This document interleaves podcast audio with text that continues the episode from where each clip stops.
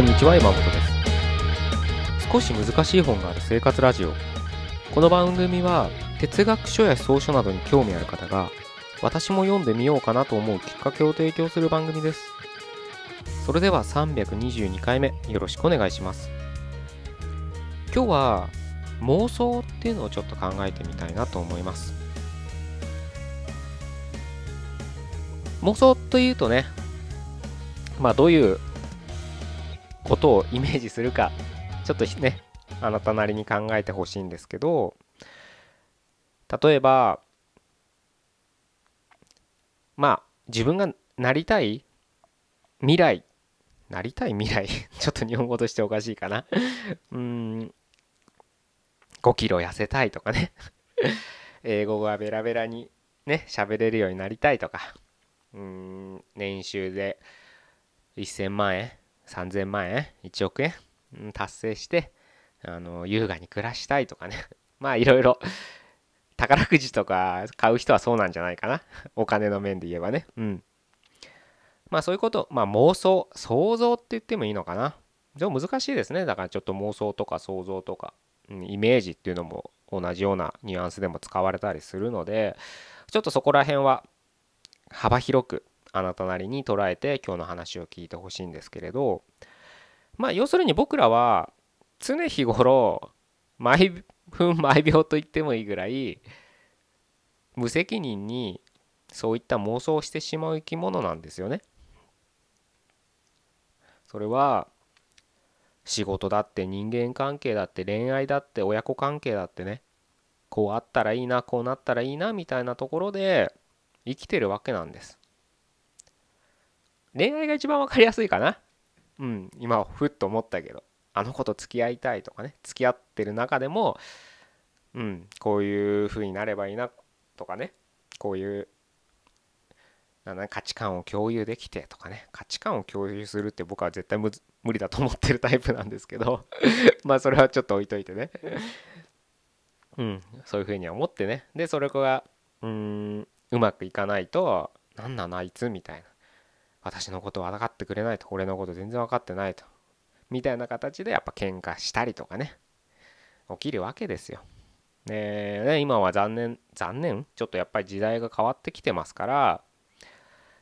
例えば結婚っていう制度を考えてもね、もうライトに結婚してライトに離婚してきますよね。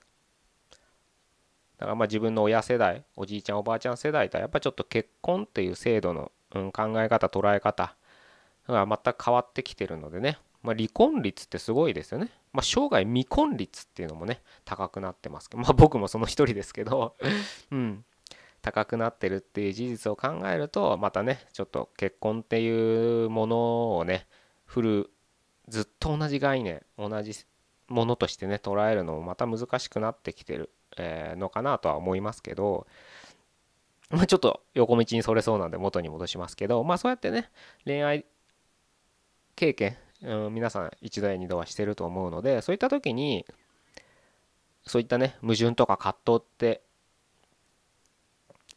いろいろね持ったはずなんですよね。そこでやっぱり考えたいんですよ、僕らは。その無責任にやっぱ妄想してしまう。でもその結果争いあったり落ち込みだったりね、逆もありますよね。嬉しかったり、すごくそれで振り回されてしまうっていうのが多分現実世界だと思うんです。で、特に今はいろんな情報がありますから、いろんな生き方がありますから、自分以外のね生き方をしてる人を思い描くというかね、情報が入ってくるから自分はこんななのに、あの人たちはこんないい生活してるなみたいな比較がすぐできちゃうんですよね。ゆえに苦しかったりするんですよ。ですよね。例えば自分が今年収500万で朝から晩まで働いてみたいな生活をして、何のやりがいもない、なんか自分じゃなくてもいいような仕事してる、ギスギスした人間関係、都会の冷たさに耐えられない。でも片や同じ年でも年収5000万稼いで世界を旅して自分の能力をねフルに発揮して生き生きと仕事してる人がいるなんていうのを見ちゃうとね、何なんだろうななんて考えてしまいますよね。まあそんな考える必要はないとは思うんですけど、考えてしまうと思うんです。これもゆえにね、やっぱり妄想が生む結果の苦しみなんですよ。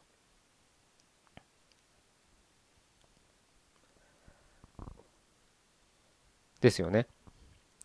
僕はそういうふうに考えてます。だからある時ね、僕は妄想するなとは言わないし、するなっていうか勝手にしちゃうからね、やっぱりどうしても想像しちゃうじゃないですか。そのなんか魅力的な女性に会ったらこういう人と付き合えたらいいなとか男性だったら思うだろうし、逆もしかりですよね。女性だって魅力的な男性に会ったらこういう人と一緒に入れたらどんなに幸せな日々が過ごせるだろうってふっと思っちゃうわけですよ。だからそれを無理やり抑え込む必要はないんだけれど、じゃあそのふと思ったものに対してどういうふうに僕らは接するかっていうところを考えなきゃいけないなっていうふうに僕はもうだいぶ前から考えてますね。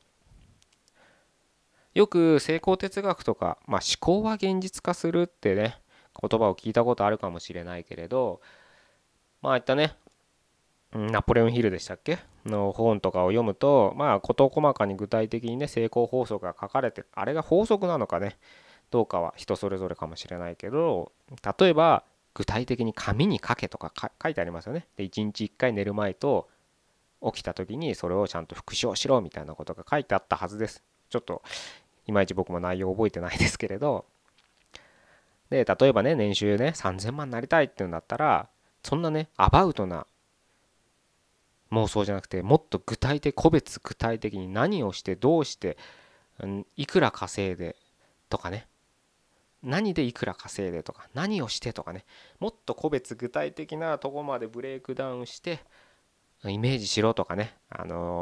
潜在意識にすり込めみたいなことが書いてあるはずなんです。でそれは僕は否定するつもりはないんです。実際にそういうことをして、思考をね現実化してる人もいると思うので、それは別に僕は全く否定するつもりはないんですけど、ただ僕自身の体験から言うと、僕はそんな計画的に生きてる人間じゃないので、生きてる人間というかできないんですよ、そういうことが。ある種完璧主義者の傾向が僕は強い性格なので、あまりそこまで具体的にブレイクダウンしちゃうとすごく生きづらくなるんですよね。完璧主義者っていい面も悪い面もあると思ってて、そういった悪い面の方がねやっぱり強くて、その通り思い通りにいかないといても立ってもいられなくて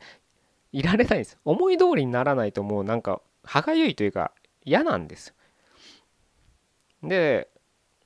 ゆえになんか途中でやめちゃったりね、それは弱さがゆえなんですけれど、やめちゃったりするので、僕はそんなねガッチガチにね計画的にブレイクダウンしていついつまでに何々をしなきゃいけないっていうのは性格上向かないんです。小学生のね夏休みの宿題とかだったらそれでいいと思うんですけれどそういう計画を7月中にね宿題を全部終わらせるって言って、完璧主義者の子は終わらせられるはずなんですでそれはそれでね、あのぐらいのレベルだったらいいんですけど、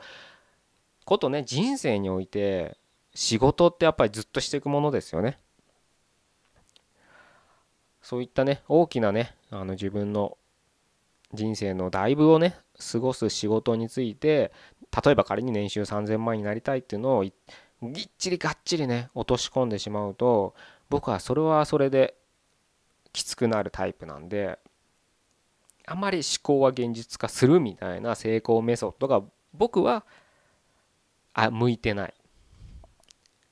勝ったんですね。やろうとした時期もありますけどね、20代そこそこの時とかは。じゃあ僕はね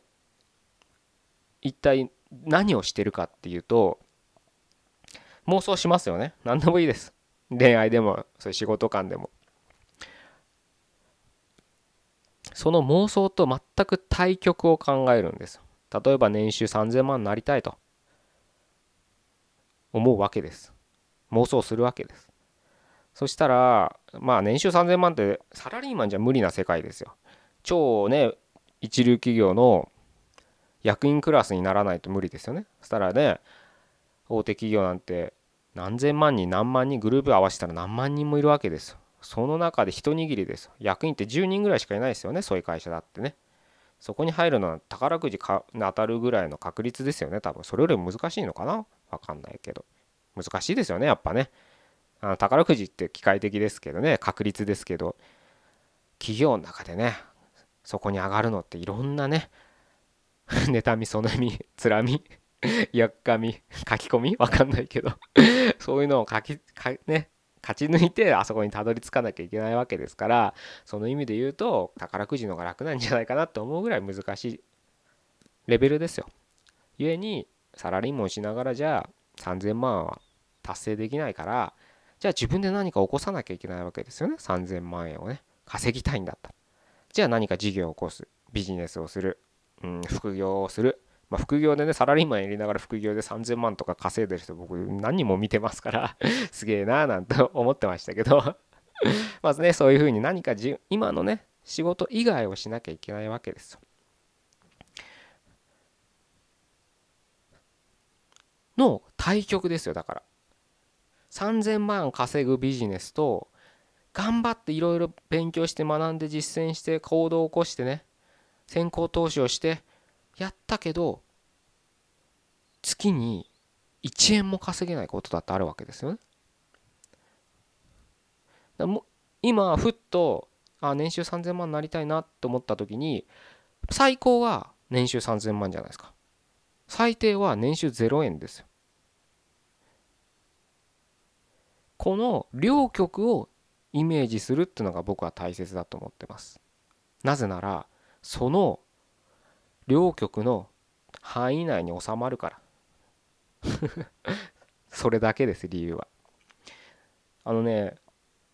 想って僕は今日言いましたけど妄想ってやっぱいい方の方しか妄想しないんですよ。3000万なら3000万好きなこと付き合うなら好きなこと付き合うそれしかね想像しないんです。だから上の極って言ったらいいかな分かりやすくイメージでそこに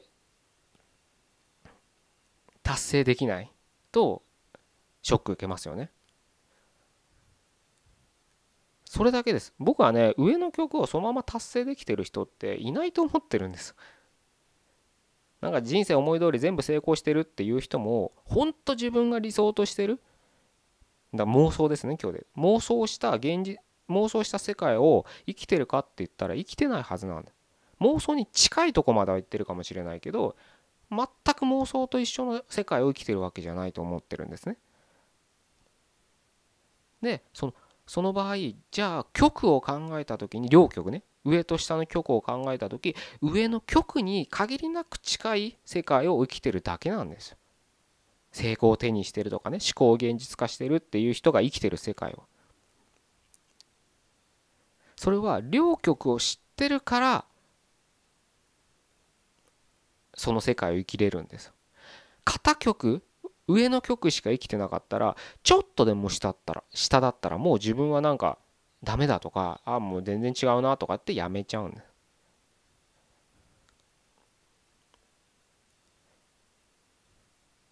年収3000万円目指したら下の極に近い人だっていっぱいいますよ。でも3000万と0円のどっかには収まるんです。そうするとちょっとニュートラルな気持ちで行動できると思うんですよね。ぜひね妄想するなとか思考をね現実化するっていうのをね疑いとかではなくて目標夢って言葉を置き換えてもいいですけどそういったものは持つことは大事だとは思うのでぜひともねそうきちんと持ってね進んでいってほしいなとは僕は個人的には思いますけど決して一個の曲だけに偏らないで